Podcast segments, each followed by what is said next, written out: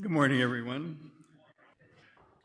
Philip is continuing his teaching series in the book of Philippians, and today we're in chapter 2, verses 1 through 11. I'll give you a minute to turn there. Philippians chapter 2, verses 1 through 11. If any of you have encouragement from being united with Christ, if any comfort from his love, if any fellowship with the Spirit, if any tenderness and compassion, then make my joy complete by being like minded, having the same love, being one in spirit and purpose. Do nothing out of selfish ambition or vain conceit, but in humility consider others better than yourselves. Say what? Oh, that's not in the text. Each of you should look not only to your own interests, but also to the interests of others. Your attitude should be the same as that of the Lord Jesus, who, being in very nature God, did not consider equality with God something to be grasped or held on to, but he made himself nothing, taking on the very nature of a servant being made into human form and being found in appearance as a man. He humbled himself and became obedient to death, even death on a cross. Therefore, God exalted him to the highest place and gave him the name that is above every name, that at the name of Jesus every knee should bow in heaven and on earth and under the earth, and every tongue confess that Jesus Christ is Lord to the glory of God the Father. Let's pray. Father, we praise you and thank you that the Lord Jesus took on human form, obedient to you, had a servant's heart. And we pray, Lord, that as a result of Philip's teaching and your spirit working in our hearts, that we would adopt the same mindset of joy and a heart of service for you. And we pray, Lord, in your name. Amen. Thanks, John. This passage, you know, I guess every preacher would say, oh, this is a great passage. But this one is at the height of Scripture, thinking about who Jesus is and what that means to our life as those who trust Him. We need to stand firm together. It's kind of the subject of Philippians. Remember, stand firm. And to do that, we have to have a unified purpose. And to do that, we have to be humble. And we have to face difficult circumstances and uncertain situations with full assurance and with humility. That brings unity. You've all probably experienced situations in your lives where pride and division just ruin either a goal, a project at work, a family evening, even break apart a relationship. I think about in the news FTX's cryptocurrency, the massive collapse, the hundreds of millions of dollars. I was reading about that a couple weeks ago and it just seemed relevant to this. You know, reading the emails and that stuff, pride was at the core of so much that happened in that collapse. There was infighting because of pride, there was division, and then people lost hundreds of millions of dollars. Whether it's at that level or at your local fast food restaurant, having worked at one, I know what happens when there's fighting because of pride, thinking someone knows what they're doing and they don't. And then you get in a fight and someone walks off the job and there are people in the drive through waiting 30 minutes. Tell me you haven't been there for your food. Right? That kind of pride. So at the height of human achievement to maybe the lowest, if you will, though it is a great place to learn, fast food restaurant. In my experience, though, there's one thing that I remember most about pride and division and fighting. Uh, I'm a Cubs fan. I grew up near Chicago, and my grandpa and I watched it regularly. And there was one afternoon, Friday, June 1st, I had to go look this up, in 2007. Um, there was a pitcher, Carlos Zambrano. He was pretty good. The Cubs made the playoffs that year. They lost in the first round. Typical Cubs stuff. And a catcher named Michael Barrett. And you could tell, so it was actually this pitcher's 21st birthday. Um, and you could tell that things weren't quite right from the beginning. And there was some miscommunication between catcher and pitcher. And it just heightened and it heightened. And they pulled him out after five innings. He gave up seven runs and 15 hits in five innings. That's a terrible outing. So during the commercial break, uh, and they replayed it later, the catcher and the pitcher walk to the dugout and they start to talk to each other. And you can tell it's not a friendly conversation. And this pitcher was known for his pride. He'd gotten mad at people before, so they're thinking, oh, maybe they're just going to, you know, talk to each other. Well, the pitcher turns around and punches his catcher in the face. And they fight. And because of that man's pride, I get it, right? We all can understand that. You have a terrible outing on your birthday. You know what? It wasn't a few days later and they traded the catcher. Seriously. Um, but I think that those illustrations help us to understand, help us to get in the mindset to, to really hear from God in Philippians chapter 2 what he wants us to hear. And we can recognize quite clearly that humility is absolutely necessary for unity and for the advance of the gospel in our lives. If we don't have humility, we will not honor God. And so, kind of reviewing, going back to our catchphrases, I won't do the motions here. Um, sorry, Will, David. I um, love you. But we have joy from progress. The joy that comes from the progress of faith, the advancement of the gospel. We have the unity that comes from humility. And then we haven't touched on this, though we have briefly talked about it Christ above all, pursuing Jesus Christ as the purpose of our life. That, that's where we're at today, though unity from humility. Hope that's helpful. Just a reminder you can listen to the whole book of Philippians in somewhere around 16 minutes. Hope you're doing that and getting God's word in your heart. This is how I see the book of Philippians before we dive into chapter 2 today. And so, the Philippians would stand firm if they follow the pattern of joyful humility set out by others. Today, I want to dive into that humility first in verses 1 through 4 of chapter 2. And here I want to talk about what humility is. It, it needs a definition. Because one of those things, a little bit like joy, or when we were in Micah Justice, that is hard to describe, and we need to define it. I want to go over then, after that, the greatest example of humility, and look at the parts of humility in action. And so in 1 through 4, just want to kind of break down the text with you. I find this helpful to do myself. It begins with all these if statements, right? If there is, if there is, right? Several of them. I read that as kind of like since or because.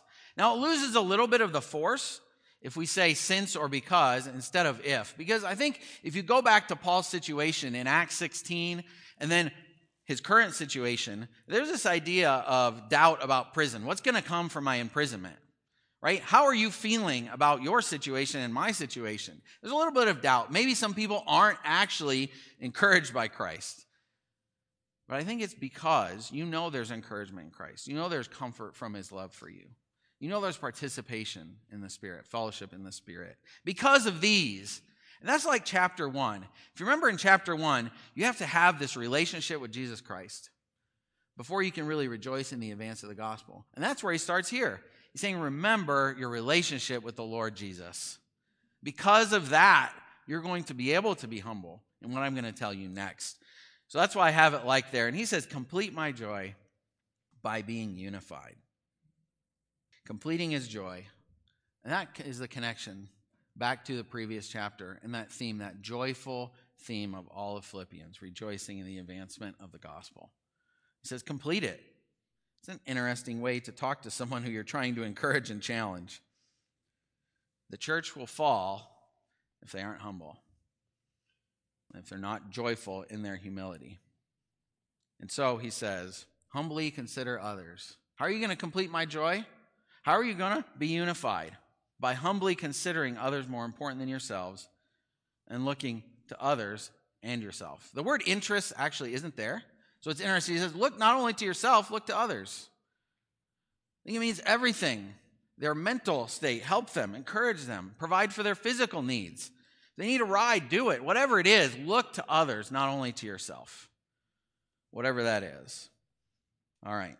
I want to dive now into those things that I promised earlier. And I want to start with this word consider. Consider or count. I did a little wordplay there. Humility counts for a lot. It does. What does counting or considering mean in Philippians chapter 2? Well, I want to start this way. It's funny how kids place a very high value on things. They count or consider things that aren't really worth the value they place on them.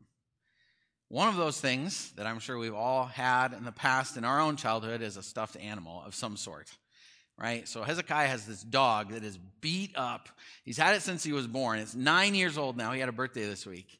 That thing has been puked on, spit on, spit up on, drug in the dirt, put in places you wouldn't even want to imagine. And I can't tell you from the pulpit, and kissed by innumerable sick kids. But he loves it. And then out of a out of a wonderful gift to his brother, he let Shepherd have it. There is a great worth that he puts on that stuffed animal. Think about it in your own life. Maybe there's like some keepsake that you have that means nothing to someone else, but to you it has a lot of value. You count that, you consider it as worthy. Maybe it's a present from your mom who's since passed away to go be with the Lord. Or maybe it's some collection that you have that no one else really cares about, but you do. That is the force of this word. Consider as worthy other people. Maybe they aren't even worth it, humanly speaking. Maybe they're like that stuffed animal. That word is 28 times in the New Testament. In 2 Thessalonians 3:15, he says that if they don't obey me, you should consider them not an enemy. You see that kind of upside down thinking there? There's a couple more I want to show you, but that consider word, though if they don't obey Paul, they might be like your enemy, kind of, because they're not obeying the Lord. He says, don't consider them an enemy. The similar use of that is in Acts 26, verse 2. And here's Paul imprisoned with King Agrippa, and he says, You know what? I consider myself fortunate to stand before you today. Okay, does he? only in the sense that it's worth it for the advancement of the gospel. Are you hearing chapter 1 now? Considering it important that he was in jail for the advancement of the gospel. Maybe it's not even true. This, this word is actually used five times in Philippians. In 2 3, 2 5, 2 25. So three times in our chapter. That's why I'm kind of talking about it today. Three times in chapter 2, 3, 7, and 8. I want to talk about another connection though because I see this as important here. In Hebrews 11:26, the author says that Moses considered scorn better than the wealth that he could have in Egypt. Now that really pinpoints it for us. When you're thinking about this consider, it is something that may not be true. In other words, that person that God is asking you to consider in humility as worthy and as important, if not more important than yourself, may not be that way at all. And that reshapes relationships. It's counting with eyes of faith and looking at that person the way God does and loving them despite all their faults in humility. That is the kind of considering that is done by faith and trusting that the Lord wants you to do that kind of thing, to consider them worthy like an old stuffed animal. All right, humility. Who is worthy to talk about humility? in the scripture, it's a huge theme. And in Philippians, it's the core of his argument in chapter 2. It says, In humility, count others more significant than yourselves. And this is a hard word to define, like I said earlier.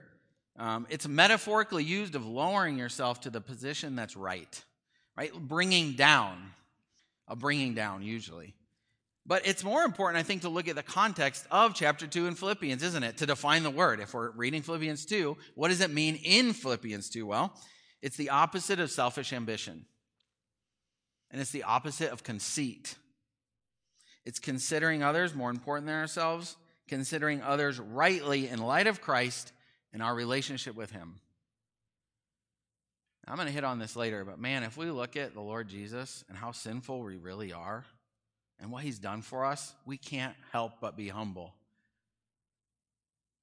And that's the core of it. Remember, because you have this relationship with Jesus because of what he's done for you.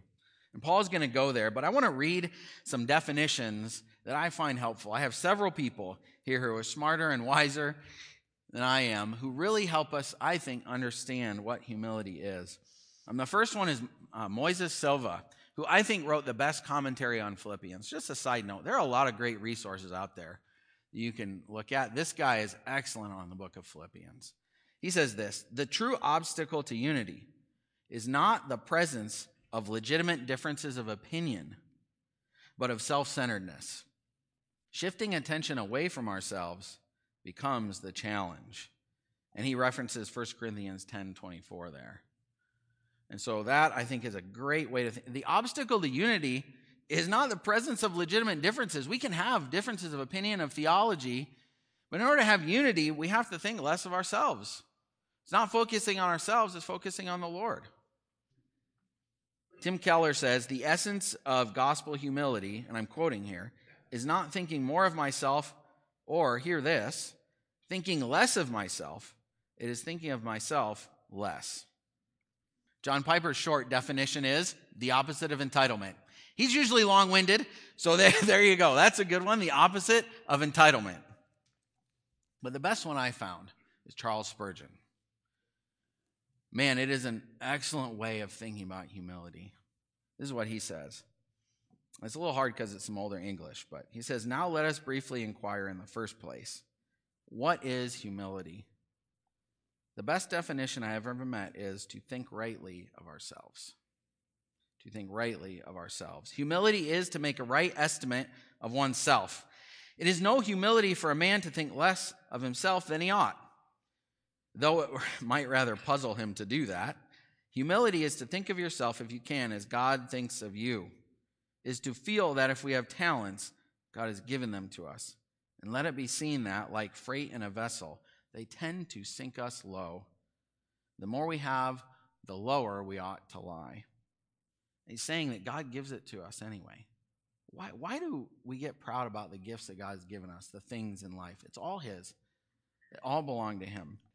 Think about a car that needs fixing. If you were to come to me to get your car fixed, that would be a very poor choice. I once tried to fix my Eagle Talon. Uh, it had a leaky head gasket. Some of you heard this before. Uh, I not only took two months to try to fix it, but I ruined the timing. My parents remember this well. Then I had to go to a shop and pay them several thousand dollars to fix it. If I could, if I was to tell you when your car was broken that I could fix it, that would be pride. There's just no way that's ever happening, even with YouTube videos. That would be pride if I said yes. On the other hand, let's say you were to take it to Mihai Nedelcu. I told him I was going to talk about him. Man, he is great at fixing cars. I'm sure many of you had a car fixed by him. And he said no because of a false sense of humility. He's like, oh, you know, I might wreck it. Like, I just don't know if I know exactly that model and make of car, but I can't really help you. And he could help you, that would also be pride. Viewing ourselves rightly in light of the gifts and talents that God has given us is what humility is. Don't come to me to fix your car. Go to Mihai. And if he rejects you, that would be pride. Think about that in your own life. Think about yourself rightly, not too lowly, not too highly. What has God gifted you to do? And do that for his glory. I think that is good. I want to give you one more definition. I want to go back 1700 years ish to Augustine of Hippo, Moses' middle name. This is what he says If you should ask me what are the ways of God, I would tell you that the first is humility, the second is humility, and the third is humility. Not that there are no other precepts to give, but if humility does not precede all that we do, our efforts are fruitless. And here's a guy that's so divorced from our culture, we couldn't be more different. And he is echoing what these authors have said and what the book of Philippians is saying to us. Humility is necessary. I want to stop for a second and talk about the life of your mind and the life of my mind. Because that idea is central to the argument of Philippians chapter 2. He's saying, think this way. Think like Christ. Consider people worthy. That starts up here. Kris Lundgaard, writing in The Enemy Within, which is itself uh, highly based on John Owen's Puritan work, The Mortification of Sin, that's hard to read. Don't recommend that. I would recommend The Enemy Within. He talks about the mind as the watchtower of the soul, really pulling on John Owen and pulling on scriptures. When you think about passages like Romans 12, Colossians 3, 1 Peter 1, about the mind, the life of the mind in the Christian life, it is the watchtower of your soul. And so that's why Paul, speaking by the Holy Spirit, God Himself, is telling us to, in our minds, start with humility. The first battle in humility is your mind. How you view other people, your perspective of what life is about, and how you should think about other people. Your affections will follow what your mind says is good, and they will go away from what your mind says is bad. Think about this situation. Um, as I've done, unfortunately, many times, you go to the grocery store hungry. And in that situation, like I do a lot of times in the morning, having five, four kids, um, not five, four, we go to the, I go to the store in the morning for groceries, right? And I'm hungry at that point, and my mind is latching on to all these things that I really need. I need that orange juice. I need those croissants. I need that cereal. And I'm sure Jen Lowe's, every time I go to the store in the morning, I end up with 50 more, uh, $50 more of grocery than I need, groceries than I need. And that's because my mind has said, I need that. And my affections follow. You ever been in a situation like that? Well, your mind, never, Steve? All right, well, praise God. right? The first battle in humility, of humility, is the mind to consider, to think rightly about other people and about yourself. That's what Paul says to us. That's what the Holy Spirit is telling us through the book of Philippians, chapter 2. And just frankly, this is where it's worked out relationships. Relationships is where this gets worked out. And that's what was going on in the book of Philippians. There's some discord. We're going to see that in chapter 4. There's a humility that's needed when you're attacked for the sake of the gospel. In those relationships. You ever thought about that? Paul's relationship with the jailers. What humility it would take to live that way and preach Christ. I think the majority of our issues in life would be fixed if we considered others as more important than ourselves, humanly speaking, at least, certainly in the church. I don't mean that you need to be passive or everyone's doormat in considering others more important than yourselves. What do I mean? Well, negatively, overall, I want to start here. Consider some of these situations.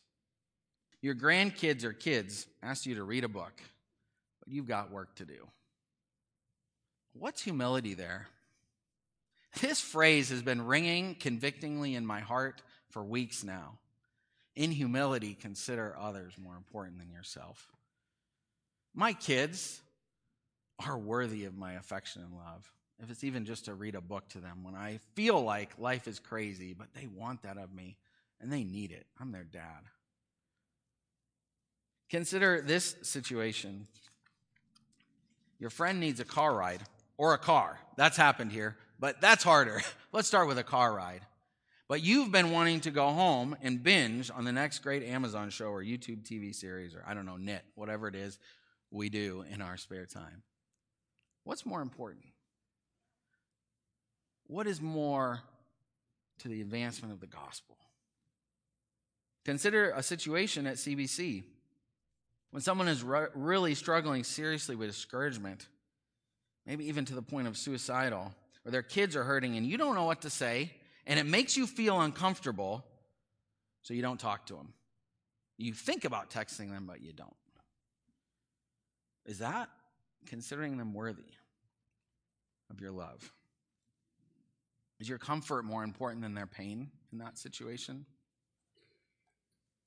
Consider the situation when your neighbor needs help at the last minute. You don't know what they need, but you're thinking to yourself about some great alone time that you need. Man, God has worked more in our lives through last minute, faithful yeses than He has in anything else. What's more important? One more. Consider the situation when you're getting older as many of you are. Love you, Leonard. it's great to see you here, brother. And you, your body hurts.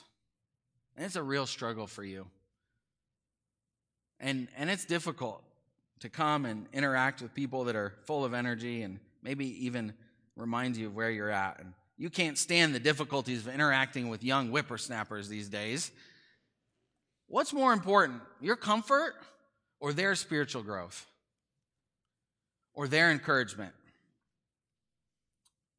It doesn't, it's all ages that God is speaking to here.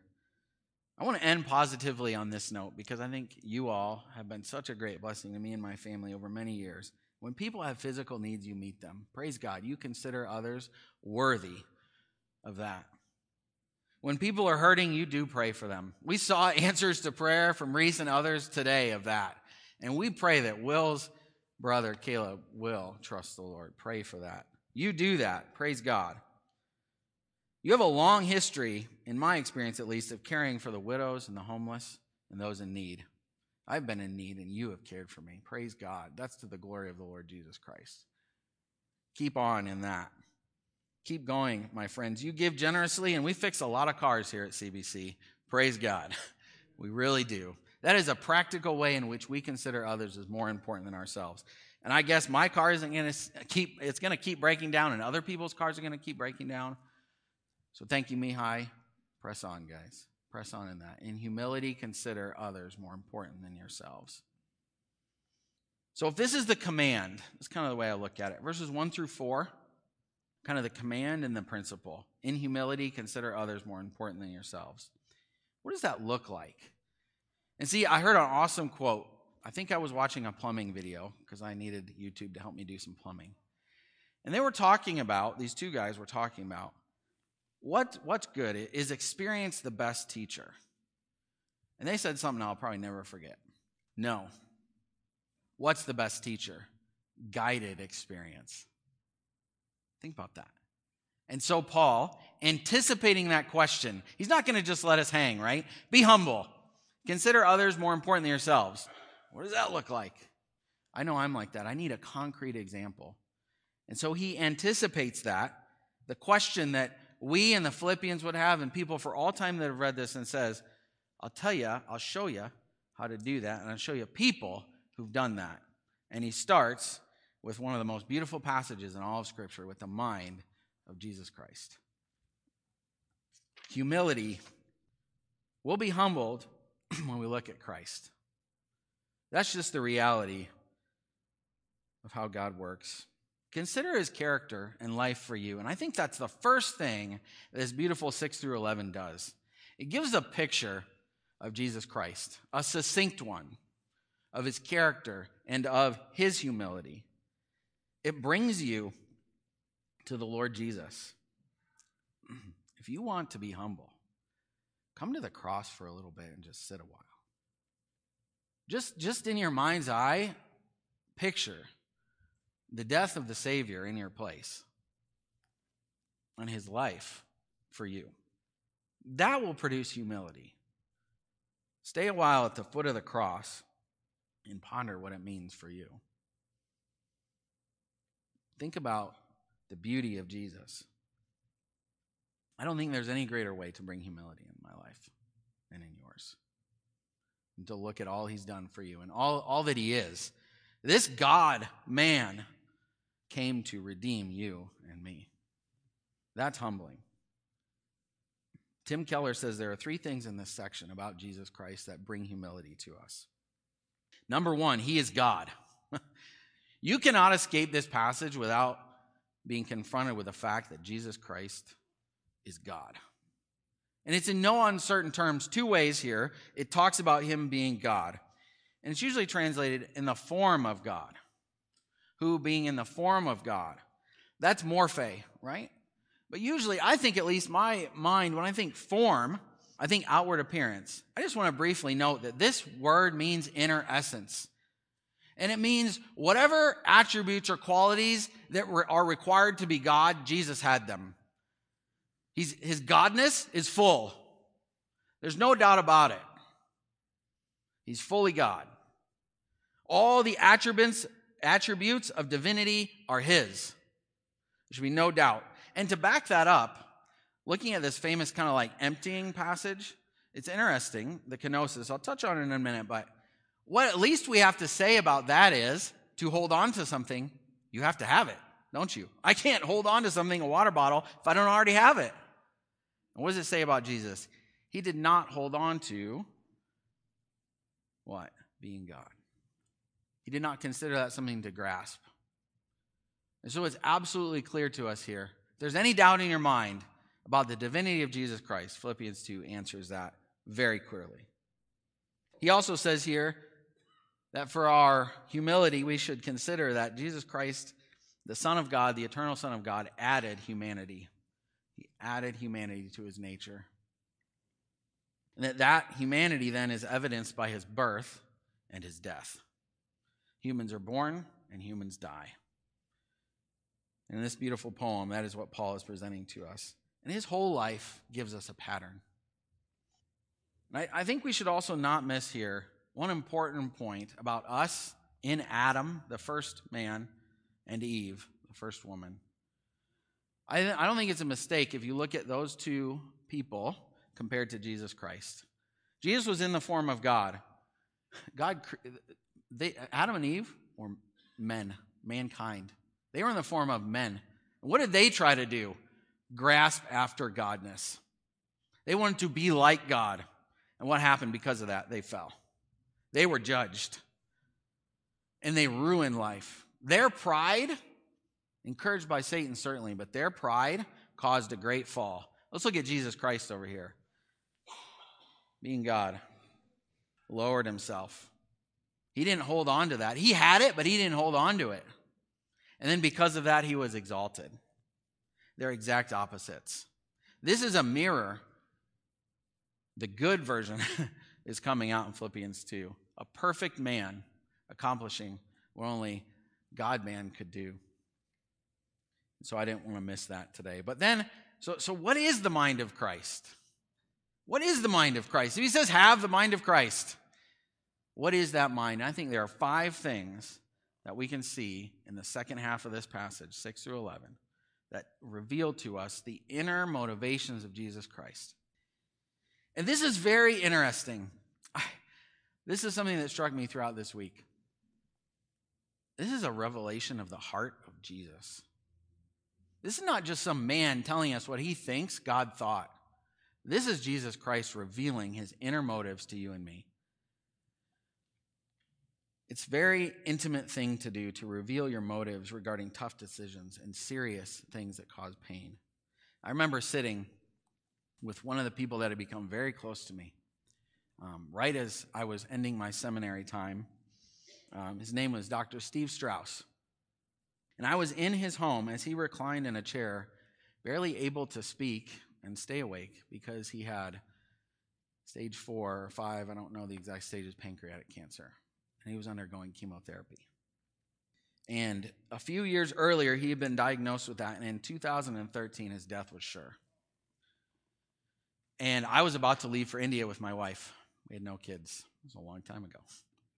And I was sitting there, and it was just one of those things where it's almost an out of body experience as he began to tell me the inner motivations for what he did. And he did it for my good. It was such a such a life forming thing. He told me why he went to Ethiopia to be a missionary. He told me why he came to DTS, quit that and came to DTS. And he told me why he believed God had given him cancer because he had become proud. and I'm sitting there watching this dying mentor of mine just have the most humility I've ever seen in someone about to pass away and go meet the Lord. that, I think that is a level of what we have here in Philippians 2. We have the mind of the Savior in five specific ways. The inner motivations of the Son of God, the tenderness and grace that He is for us. And so, the first one, and I'm going to read them here, the actual text, I think it's important, is sacrifice. So, how do we have humility? Well, we imitate Christ. And what was his humility like? It was sacrificial, sacrificial love. Though he was in the form of God, did not count equality with God a thing to be grasped, but emptied himself. And again, that's that kenosis. It, it really is a leaving of privilege. Um, the Greek lexicon says it's a divestiture of position or privilege, putting aside all that's due. And that is a sacrifice. I mean, think about how poorly Jesus Christ was treated on earth. Never sinned, never did one wrong thing, and people hated him. think about the sacrifice that took to leave a place, glory with the Father, to add a body, to live with humanity and be rejected by everyone. When he was at his lowest moment, everyone had left him, except his heavenly Father. And so I guess the question is what am I willing to sacrifice for humility's sake, for the unity of the body? Have you sacrificed for the Lord in your life? Not of a motive to get something from Him, but because you love Him and you're willing to give up for Him. What have you sacrificed out of love for the Lord and out of a humble mindset?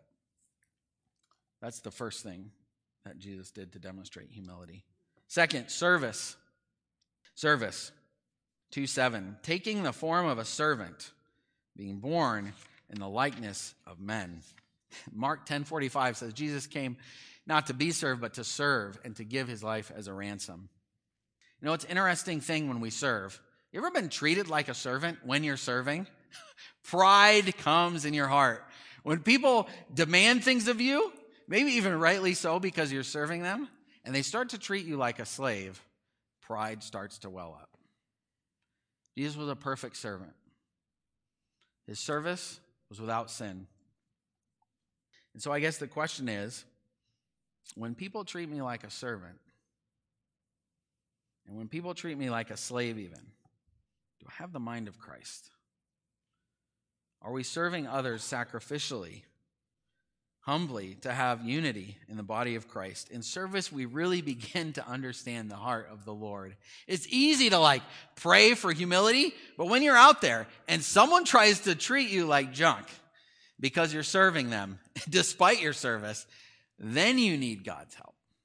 Then you begin to understand the mind of Christ and all he did for you and for me. Next, number three, submission.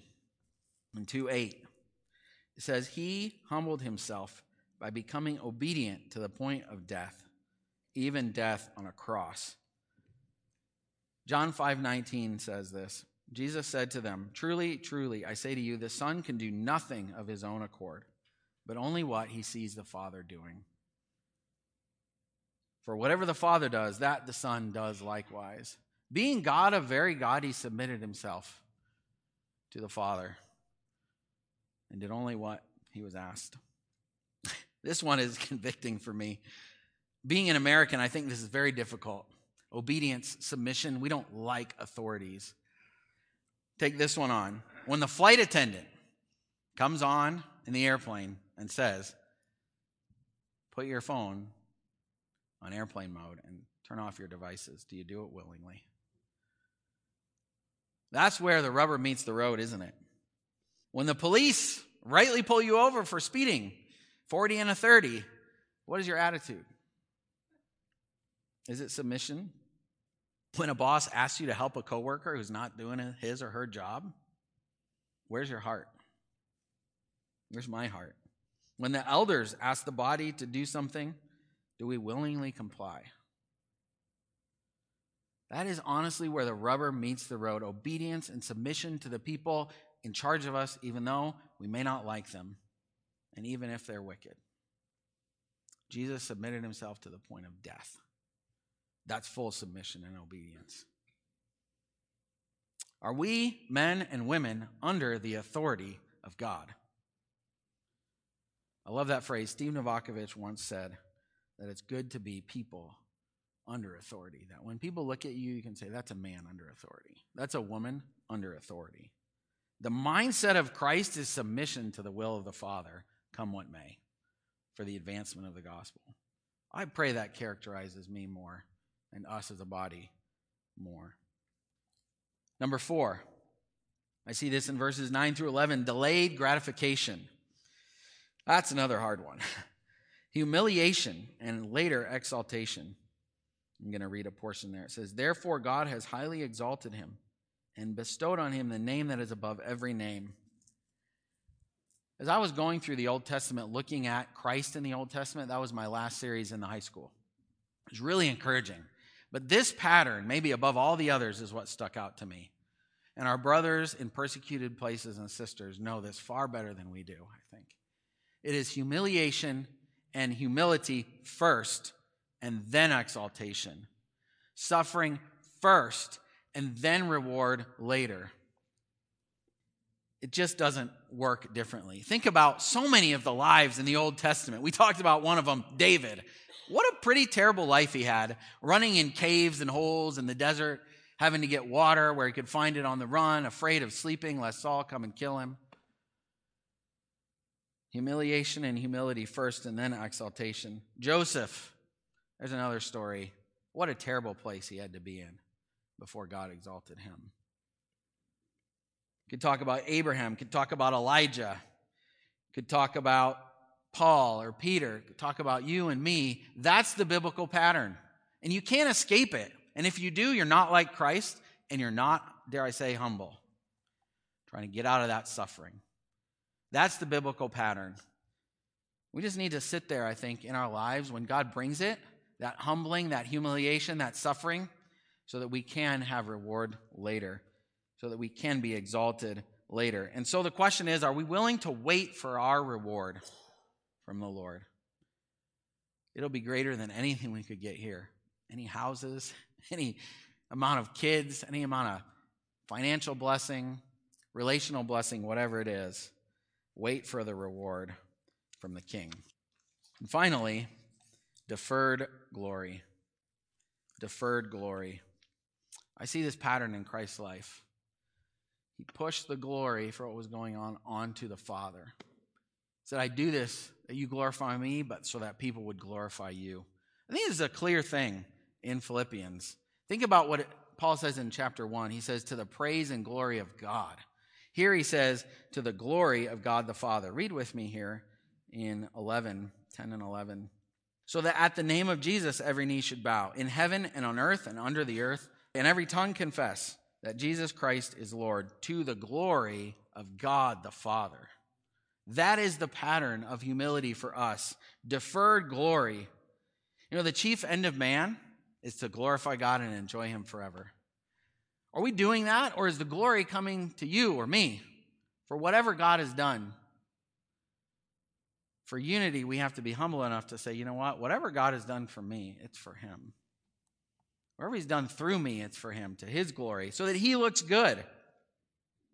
And so, I guess the practical question is when we have success, when I have success, who gets the glory? Who do we praise? Who do we give thanks to? Well, Jesus gave thanks to his Father. He glorified the Father. And that was humble. I think the Lord Jesus demonstrates perfect humility here. Now, whether or not God is humble in his essence, I don't know. That's something we can debate later. I put that up there. I think maybe I'm going to punt on that. Is God humble? I don't know that I can answer that. But what I know is this the mindset of the Son of God, and in his incarnation, when he added flesh, he absolutely demonstrated humility. And he's the only example, the greatest example of perfect humility. So, how can the church at Philippi stand strong? What did they have to do? Well, if they follow the pattern of humility joyfully set out by others. And the most important example of that was Jesus Christ in those five things I said.